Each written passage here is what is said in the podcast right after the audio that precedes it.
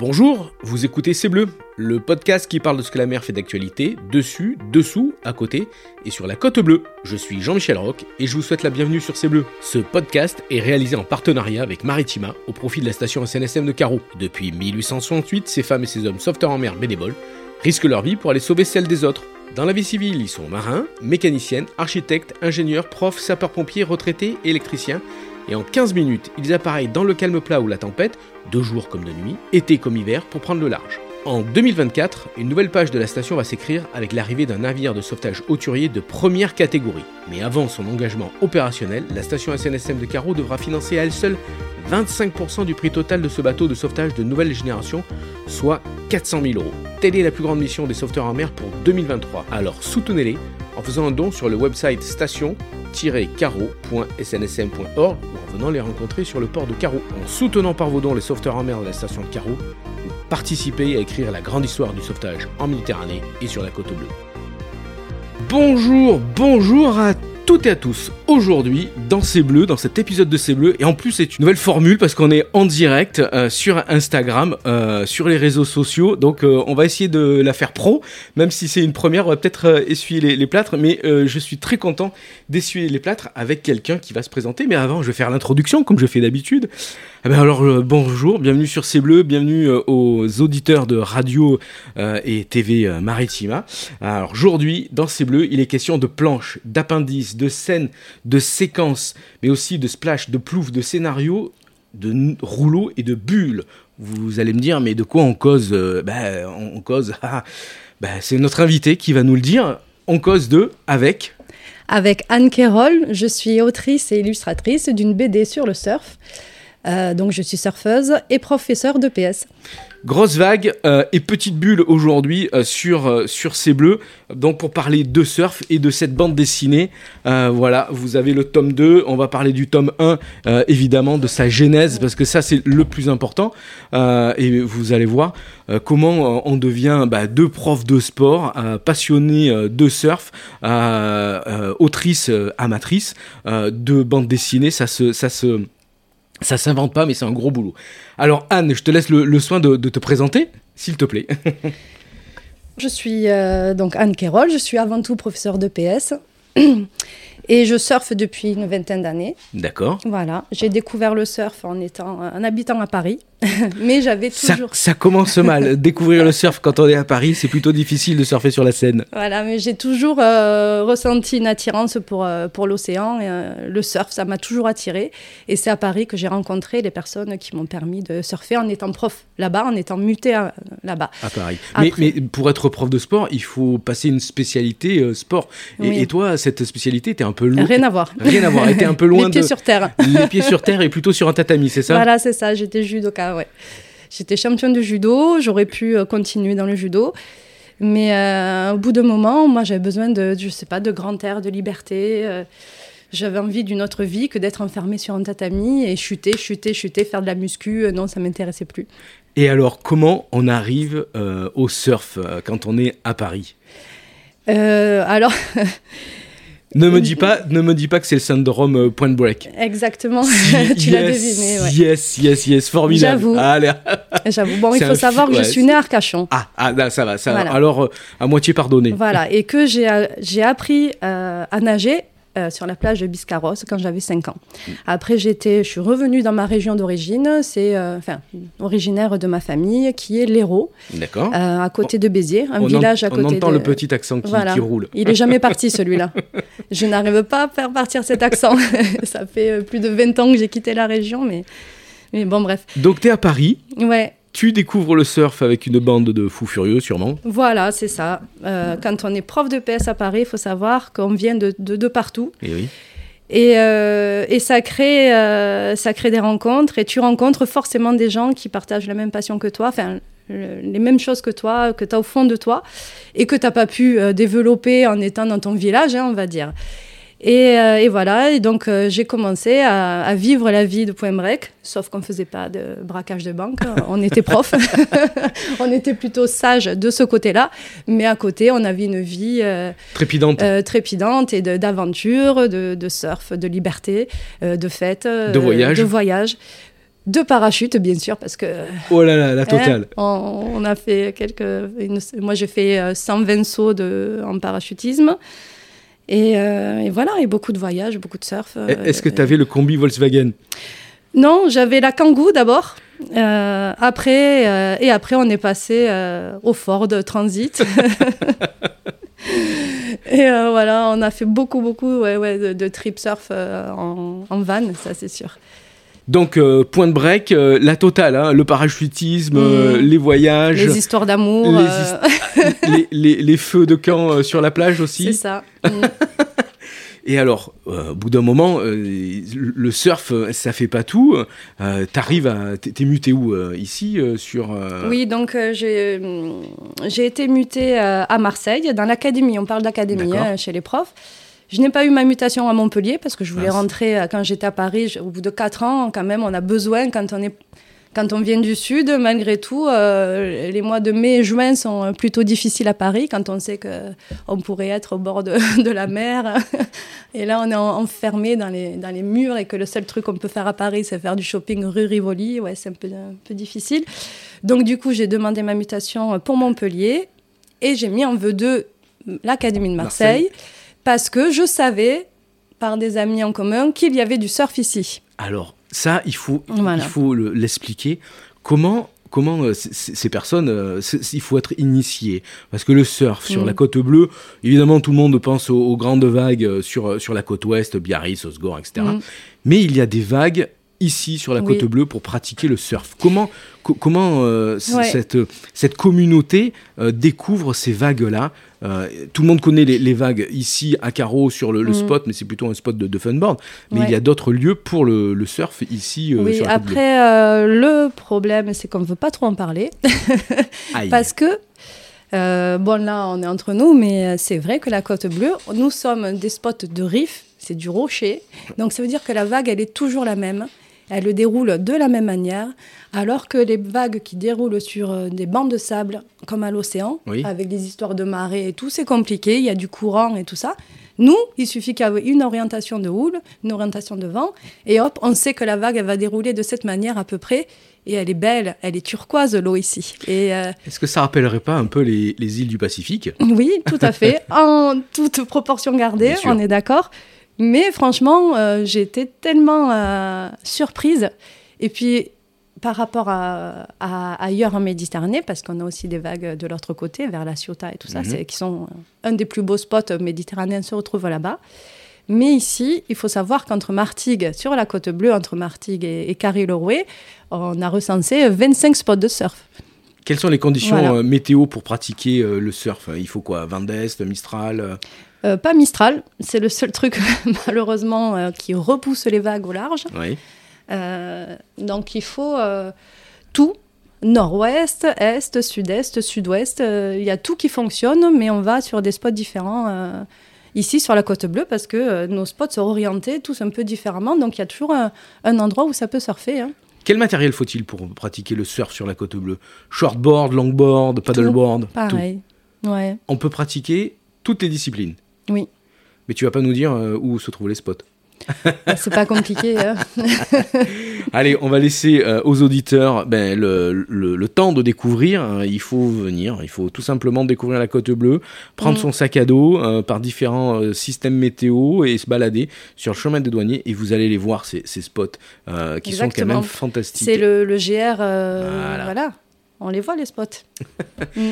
Alors, on arrive, euh, bah, t'es muté euh, ici, euh, mhm. on, l'a bien compris, tu découvres le spot, tu trouves un cabanon au Tamaris. Exactement. on est vraiment dans le cliché là. Ah, le cliché. Donc tu passes. On vit à la route, comme si on était toujours en vacances en fait, dans un cabanon. un des derniers cabanons de la calanque des Tamaris. Et on a le spot qui déroule en bas de la maison on descend avec la planche de surf directement, on remonte, se douche sur, euh, dans notre jardin avec la vue sur mer. Voilà, on fait des fêtes. Euh, on, a, voilà, on a vécu dix ans. Euh, comme ça. Comme ça, ouais. Bon, allez, on va faire une petite pause et puis on va découvrir comment tu es arrivé à la bande dessinée. Alors, tu, tu découvres euh, cette calanque d'État-Maris qui a malheureusement flambé euh, il y, a trois ans maintenant. Euh, et là, il y a un, un petit cabanon, euh, tu t'installes et il y a devant un, un rouleau, c'est ça? Il y a euh, un spot de, de surf. Oui, une vague, une droite qui déroule. Ouais, assez régulièrement. Euh, c'est la vague parfaite? Euh, on peut pas euh, dire parfait, mais ouais, elle est pas mal. Elle est pas mal. Ça reste euh, mes- ma favorite, mais parmi mes favorites, c'est là où je vais régulièrement. ouais. Et là, tu découvres dans ce cadre enchanteresque Mm. la passion aussi pour le croquis, le dessin, et tu as tout le temps dans Mhm. la tête des petites Oui. histoires, des Mais petites idées. Ça a commencé il y a très longtemps en fait. Dès que j'ai commencé à surfer, euh, c'est-à-dire j'ai commencé vers 23-24 ans. Oui. Et, euh, euh, ouais, et donc, dès le début, j'avais des idées qui m'arrivaient dans ma tête. Et moi, j'ai toujours, euh, j'ai toujours écrit, j'ai toujours aimé raconter des histoires depuis que je suis petite. Et des histoires humoristiques, surtout aussi. Mhm. Et en fait, j'avais des, des histoires qui me venaient en tête. Et c'est comme ça que je suis venue au dessin, parce que comme je ne pouvais pas... parce que j'avais les images, hein, Mhm. voilà. Je ne pouvais pas les filmer, parce que moi, j'aurais rêvé faire une sitcom, parce que j'étais fan de Friends. Donc, je suis allée voir des producteurs et tout. Quand j'étais jeune, ouais, je- j'essayais des trucs comme ça. Et j'aurais aimé... Enfin, dans ma tête, j'avais les images. Alors, comme je ne pouvais pas le faire, hein, j'avais pas les acteurs, euh, tout ce que tu veux, donc je les ai dessinés. Et c'est comme ça que la BD a commencé, mais vraiment euh, pour m'amuser. Et puis après, je, je les redessinais bien, je les faisais lire aux copains ou aux copines, parce que je parle beaucoup de la copine du surfeur. Euh, euh, On parce va, que- on va y venir dans la seconde partie de, Mm. de, ce podcast. Euh, pourquoi euh, une surfeuse euh, qui fait des bandes dessinées, ça c'est super important parce Mm. que c'est quand même un, un milieu un peu d'hommes. hein. oui, oui, oui. Mais moi, ma BD peut être considérée comme un macho parce que je parle de la copine du surfeur Ah. qui, qui est obligée de suivre la passion de son mec. et qui attend dans le van. Et voilà, qui attend, voilà, exactement. On, on connaît bien l'histoire. Donc, tu es au Tamaris, tu découvres, tu, tu rencontres, c'est toujours des rencontres euh, et, euh, inopinées. Oui. Une graphiste, vous commencez Exactement. à travailler là- là-dessus, euh, et petit à petit, ça euh, avance. qui est devenue une amie, qui habitait sur le spot aussi, et qui est graphiste, qui a fait des études de, euh, de, de dessin animé, Mhm. enfin d'animé, et qui, euh, qui dessine à la perfection, enfin, ce que tu veux. Enfin, vraiment, euh, vraiment euh, c'est vraiment quelqu'un du milieu. Et j'avais besoin de, j'avais besoin de devenir, euh, comment dire, euh, pour ne pas être imposteur, d'avoir, euh, comment on, a- on appelle ça? Euh, D'être plus pro, quoi, grosso modo. Oui. parce on le rappelle, d'avoir un regard euh, Ah, un d'une professionnelle, tu Oui. vois, et qui te dit ah ben c'est rigolo tes dessins là, Euh, c'est sympa, euh, c'est rigolo, et franchement euh, tes dessins euh, c'est peut-être amateur parce que pour moi je dessine comme un enfant. hein. Mhm. Elle me dit oui mais c'est ce côté naïf que moi je n'arrive pas à faire. Elle elle arrive à très bien dessiner parfaitement euh, tout ce que tu veux, mais elle, elle me dit ça donne un style. Et avoir un style, même que ça soit naïf, et ben c'est pas donné à tout le monde. Alors, on le, Voilà. ra- on le rappelle, le- la bande dessinée est considérée comme le huitième art. Et là, on Mm. est plutôt dans la ligne claire, c'est ça? On est Mm. dans le dessin simple, Voilà. on n'est pas dans le dessin très compliqué. Voilà. C'est ce qu'on appelle, il y a plusieurs catégories dans la bande dessinée, mais Ouais. là, on est sur de la ligne claire pour, Ouais. les, pour les D'accord. spécialistes Je de la bande pas dessinée. ça s'appelait comme ça. Parce que moi, j'ai inventé, j'ai tout écrit. hein. Je ne savais même pas que, que ça existe, enfin, qu'il y avait différents styles de bande dessinée. J'ai tout inventé, tout sort de ma tête. C'est euh, Eh bien, je inspiré peux- par rien. Je peux te dire par ma vie. qu'on est dans la ligne claire et ça se, c'est, Ouais. c'est un peu euh, un grand monsieur de la bande dessinée qui a fait ça, Hergé. Donc Ah ouais euh, ça, ça, ça D'accord. s'inscrit vraiment dans une, Ouais. euh, une belle euh, direction. Donc tu continues, euh, tu as tes petits dessins et sous le bras, bah, tu, tu essayes de, de- de découvrir comment les Mm. publier, c'est ça? Non, d'abord, comment passer du dessin amateur, colorié vite fait avec des crayons que j'avais au fond de ma trousse, à faire quelque chose de plus professionnel. Donc, j'ai demandé à mon ami, après un an d'avoir fait un blog, on a Mhm. fait un blog ensemble qui est encore en ligne, qui s'appelle surfeuse.fr. Ah, surfeuse.fr pour euh, si vous avez envie de, de, de, Voilà. de voir ce, ce blog, en savoir plus. Oui, où je parle d'être surfeuse sur euh, la côte bleue. D'accord.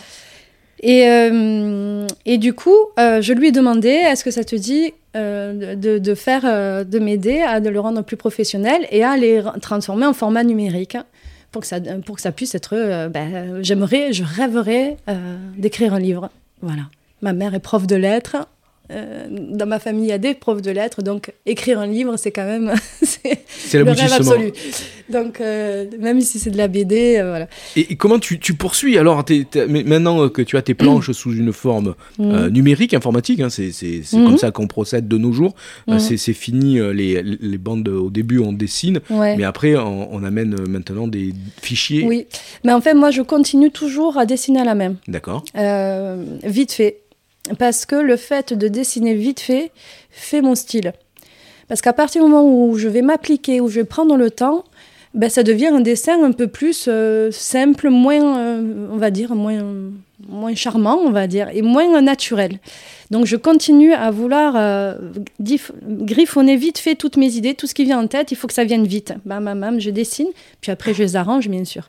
Mais l'inspiration première, pour moi, est importante. Et je veux, je veux conserver cette naïveté et cette spontanéité dans mon dessin qui donne le style euh, qui est aujourd'hui. Mais c'est difficile parce que maintenant, je veux, je veux, euh, veux m'améliorer, je prends des cours de dessin, je lis beaucoup maintenant de livres graphistes, de romans graphiques et de, et de BD pour mais je veux pas dénaturer un petit peu cette spontanéité euh, qui, bah, fait qui, fait ton charme. Qui fait le charme, on va dire. Et donc, au bout d'un an et, six planches sous le, sous le bras, tu, tu, continues toujours à, te professionnaliser et chercher un éditeur. Non, d'abord. Euh, ah, on n'est pas encore à, On n'en est pas là. on n'en est pas là. C'est loin. C'est loin. Là, j'ai une, dizaine de, une dizaine de pages. Toutes les idées en tête, mais toutes euh, créées, 10 pages. Et là, mon ami me laisse tomber, entre guillemets, parce qu'elle n'a plus de temps. Qu'est-ce que je fais Un an euh, de travail, euh, comme ça, jeté à, la mer, comme on dit. Et donc, au bout d'un moment, avec toutes ces planches sous le, sous, le, bras, ta copine, elle te laisse tomber parce que euh, elle, a d'autres travail. Elle a un, vrai, un vrai travail à faire. Et, et, et, et, toi, tu comment tu, tu Moi, j'étais enceinte à ce moment-là, rien en à plus. voir. euh, et ben je, de toute façon, comme comme beaucoup d'artistes, j'entends beaucoup d'artistes dire ça. Comment t'as fait? Eh ben, c'est une question de chance et de rencontre. Quelqu'un t'a tendu la main. Les rencontres sont primordiales et tu te dis, oh, j'ai la chance parce que si j'avais pas rencontré cette personne, ça se serait pas fait. Et en fait, euh, j'ai envoyé, j'ai une amie qui habitait dans le 64, Mathilde, que je remercie, et qui me dit, je connais Gibus de Soultré.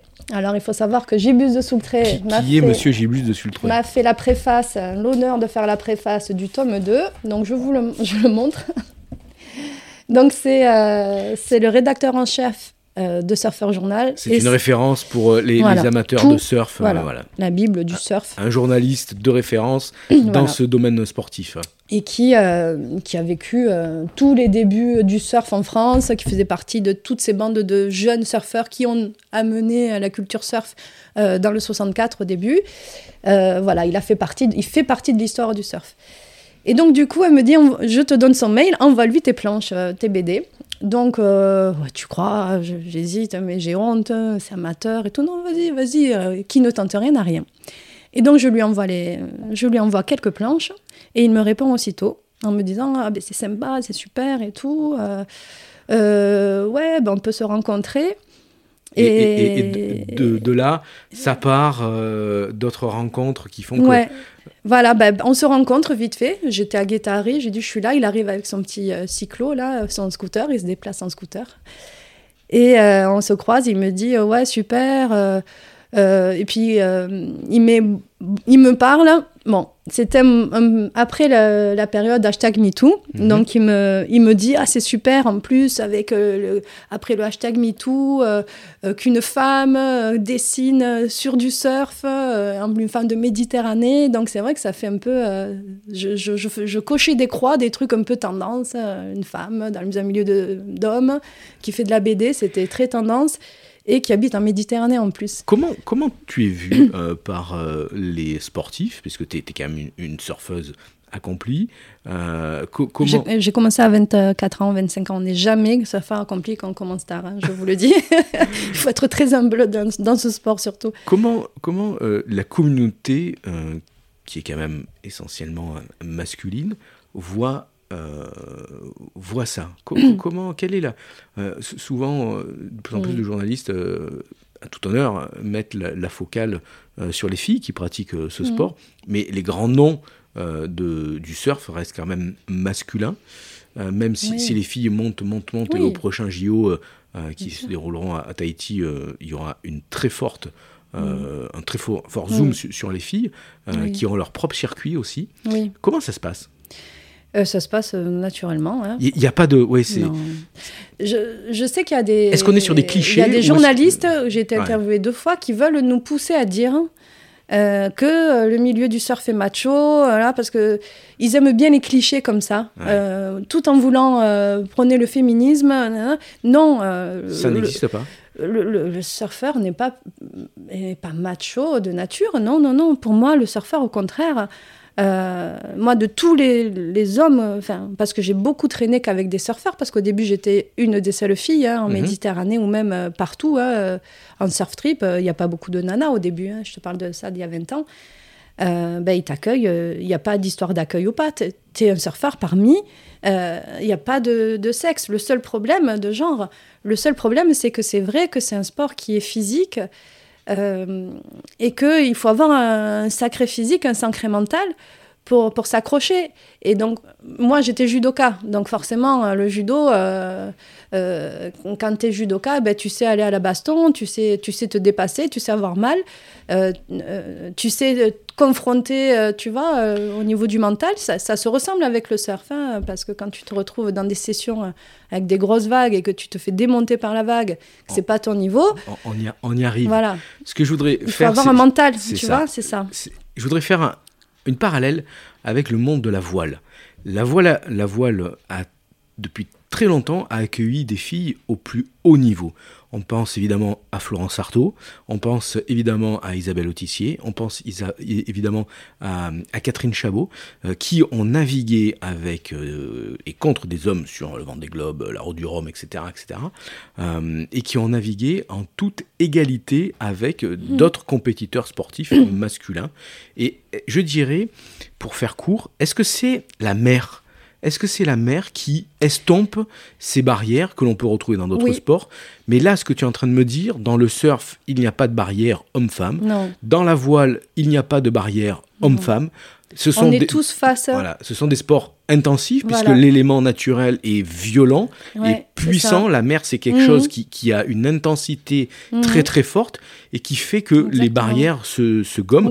Et on n'est plus même, euh, pas besoin de, faire 1m80 et, 120 mhm. kg de, de, muscles pour, pour, pour tenir la barre d'un bateau ou être sur une planche de surf. Non, voilà, c'est ça. La, euh, mer, la mer et oui. estompe tout, gomme tout. Ben, disons qu'on est euh, tous face à cet élément, et que tu sois femme, homme ou femme, euh, tu dois, euh, tu dois, c'est avec l'expérience en fait mhm. que tu vas t'imposer, que tu vas y arriver. C'est pas histoire de femme ou homme, c'est une histoire d'expérience surtout. Ça me fait plaisir parce que on voit enfin que la mer est mhm. sûrement le meilleur terrain de jeu pour des sportifs, hommes et femmes, mhm. à égalité et tout sport confondu, toute activité sportive, nautique, euh, mm. Ça, ça me fait plaisir. oui, le seul truc, c'est que c'est vrai qu'il n'y avait pas beaucoup de, femmes qui mm c'est tout. C'est pour ça qu'on.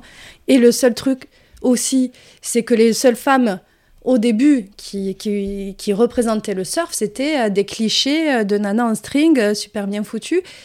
Et ça, oui, voilà, on essaye de, de, lutter contre ça parce que finalement, c'est le seul truc macho. C'est pas à l'eau qu'on le retrouve, c'est dans les médias. Et c'est euh, si tu veux être sponsorisé, euh, il faut être vaut mieux en, tant que femme. Hein. Les hommes, ils n'ont pas ce problème-là. Bon, si tu es beau gosse, bien sûr, peut-être qu'il y a plus de sponsors. Mais euh, les femmes, surtout au niveau de. Voilà. C'est ce qui fait vendre du papier et du maillot de bain voilà. et de la combi, etc. etc. Et c'est que là-dessus que c'est macho, à mon avis. C'est pas du tout quand on est dans l'eau. Au contraire, euh, je, le reprécise parce que moi qui suis féministe, mais j'aime les hommes aussi, c'est mes amis. je suis nulle. Je veux pas. Euh, quand on est dans l'eau, au contraire, les hommes, ils, regardent les femmes avec respect parce qu'elles viennent. On, a, on vient, on vient s'imposer. On n'a pas peur non plus. Euh, c'est nous les propres femmes qu'on se met nos propres limites. Hein. C'est pas, c'est pas les hommes. On va, fi- on va fermer cette, euh, cette parenthèse et Oui. revenir un peu sur l'histoire de la publication. Mais c'était important d'en Oui. parler et je tenais à, à- à parler de, de, de ce sujet-là. Mm. Allez, on ferme cette parenthèse. On revient Oui. euh, sur euh, la bande dessinée parce qu'elle est Oui. toujours pas publiée. Elle est toujours Non. sous une planche sur des croquis. Voilà, sur l'ordinateur. sur l'ordinateur. Et, et Donc comment je rencontre Gibus Voilà. qui me dit je te mets en contact avec Bernadette c'est Duhart qui est l'ancienne éditrice de Surf Session. Elle a édité euh, les BD euh, Surfer, euh, les seuls BD sur le surf, c'est Surfer, je crois, je sais plus comment ça s'appelait. Et il n'y a pas de BD sur le surf, Et encore moins de, étonnamment. et encore moins de, de, de BD euh, faites par une autrice. Voilà, faite par une femme. Et donc, du coup, vas-y. Et elle, elle j'envoie les BD aussi à. Non, il m'a dit, je les ai fait passer à, à Bernadette. Et elle me dit que c'est sympa, c'est super. Elle veut rentrer en contact avec toi. Donc, on se prend, on, on s'appelle. Et elle me dit, si tu veux, je vais te conseiller pour, euh, pour trouver un imprimeur et pour t'imprimer tes BD, quoi.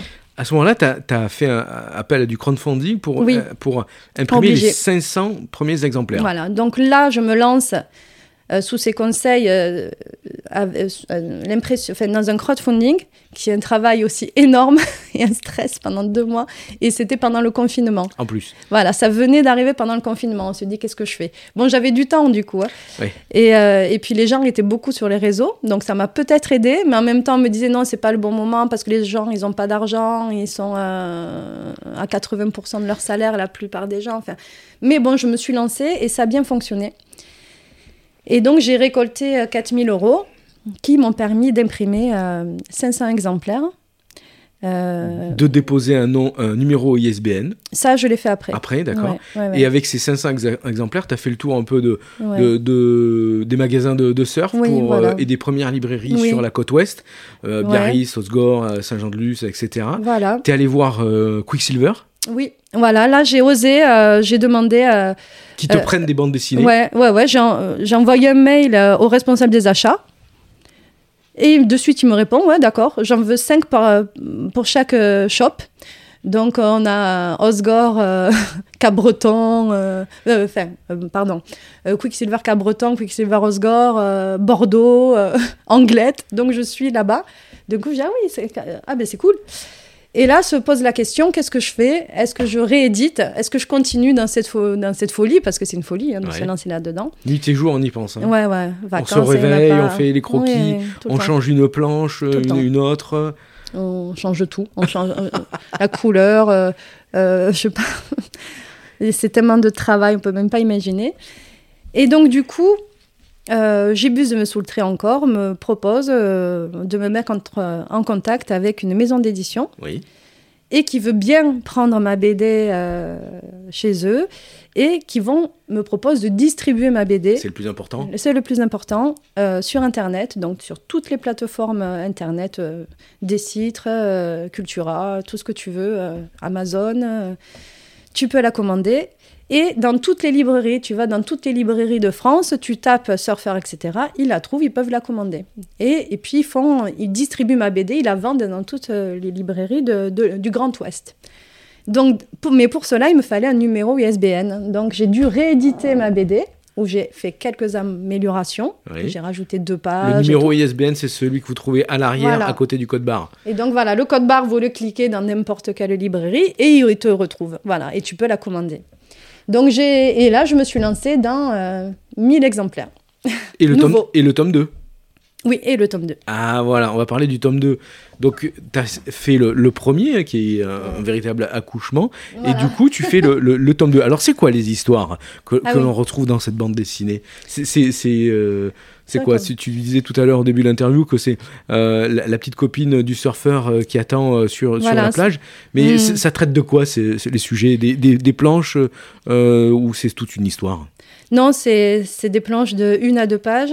euh, rigolote rigolote. Chacune raconte euh, une situation euh, euh, qui est, comment dire, universelle dans la vie de chaque surfeur. En, en fait, tout le monde peut s'y retrouver.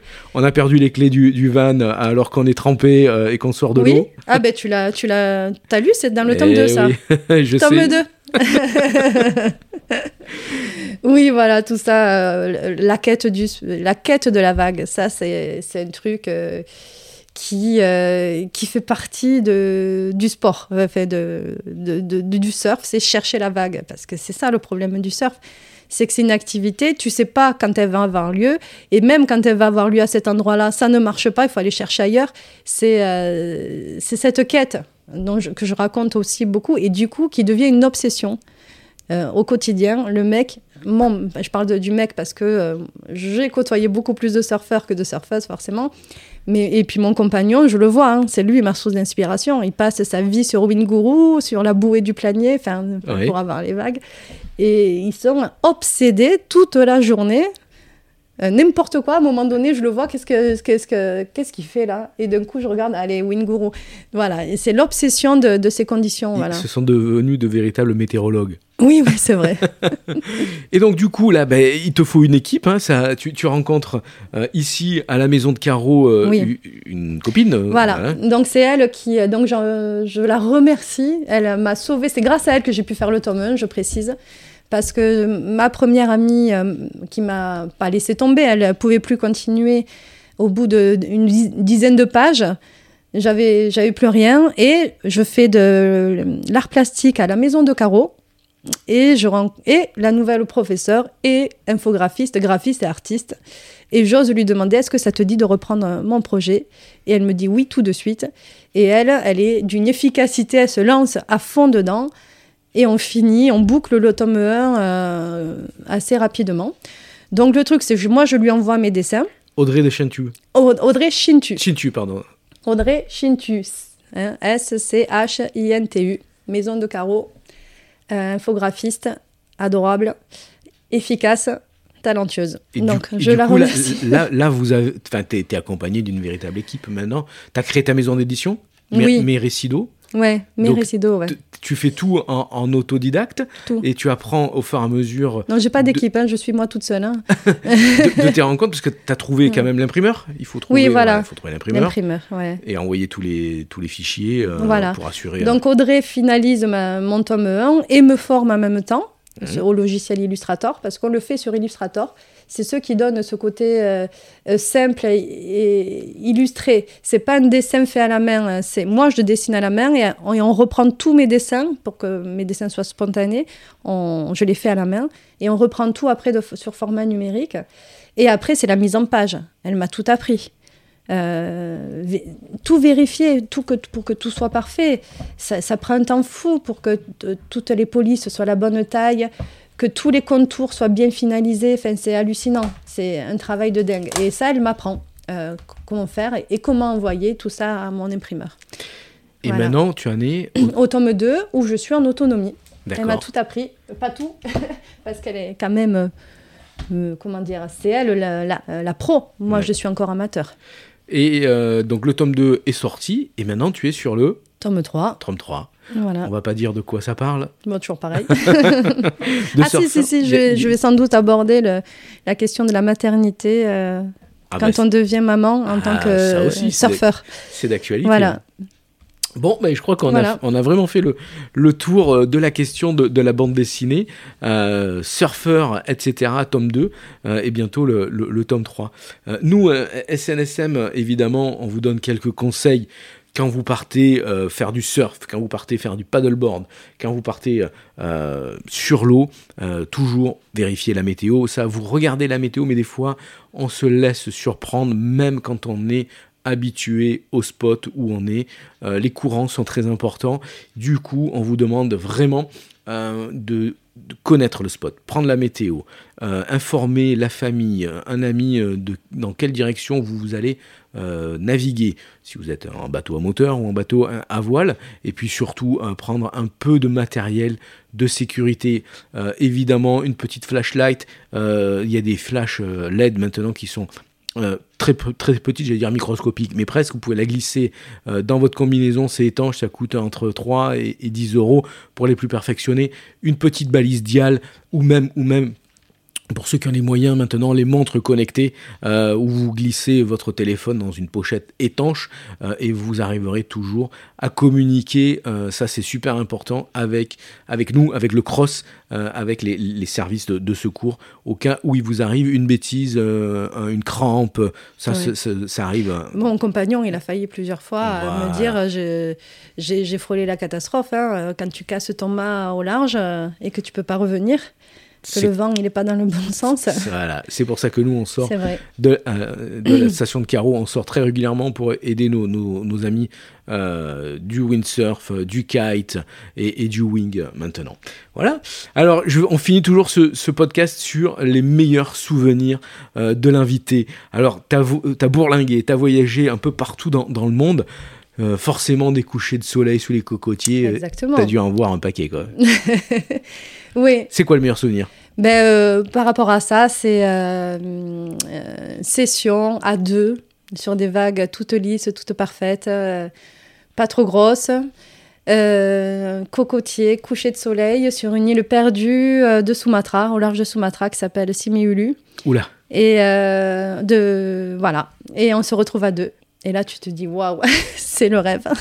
Mais le rêve peut être aussi sur la côte bleue, tout simplement. Tu peux vivre ça exactement, exactement sur Dans la un côte bleue. cabanon sur la, la calanque des Tamaris. Ouais, ouais, ouais, ouais, c'est vrai. Bon, c'est moins euh, pittoresque et moins euh, dépaysant, mais mais Mais il y a euh, des gens qui payent très cher pour venir ici. Exactement, c'est vrai.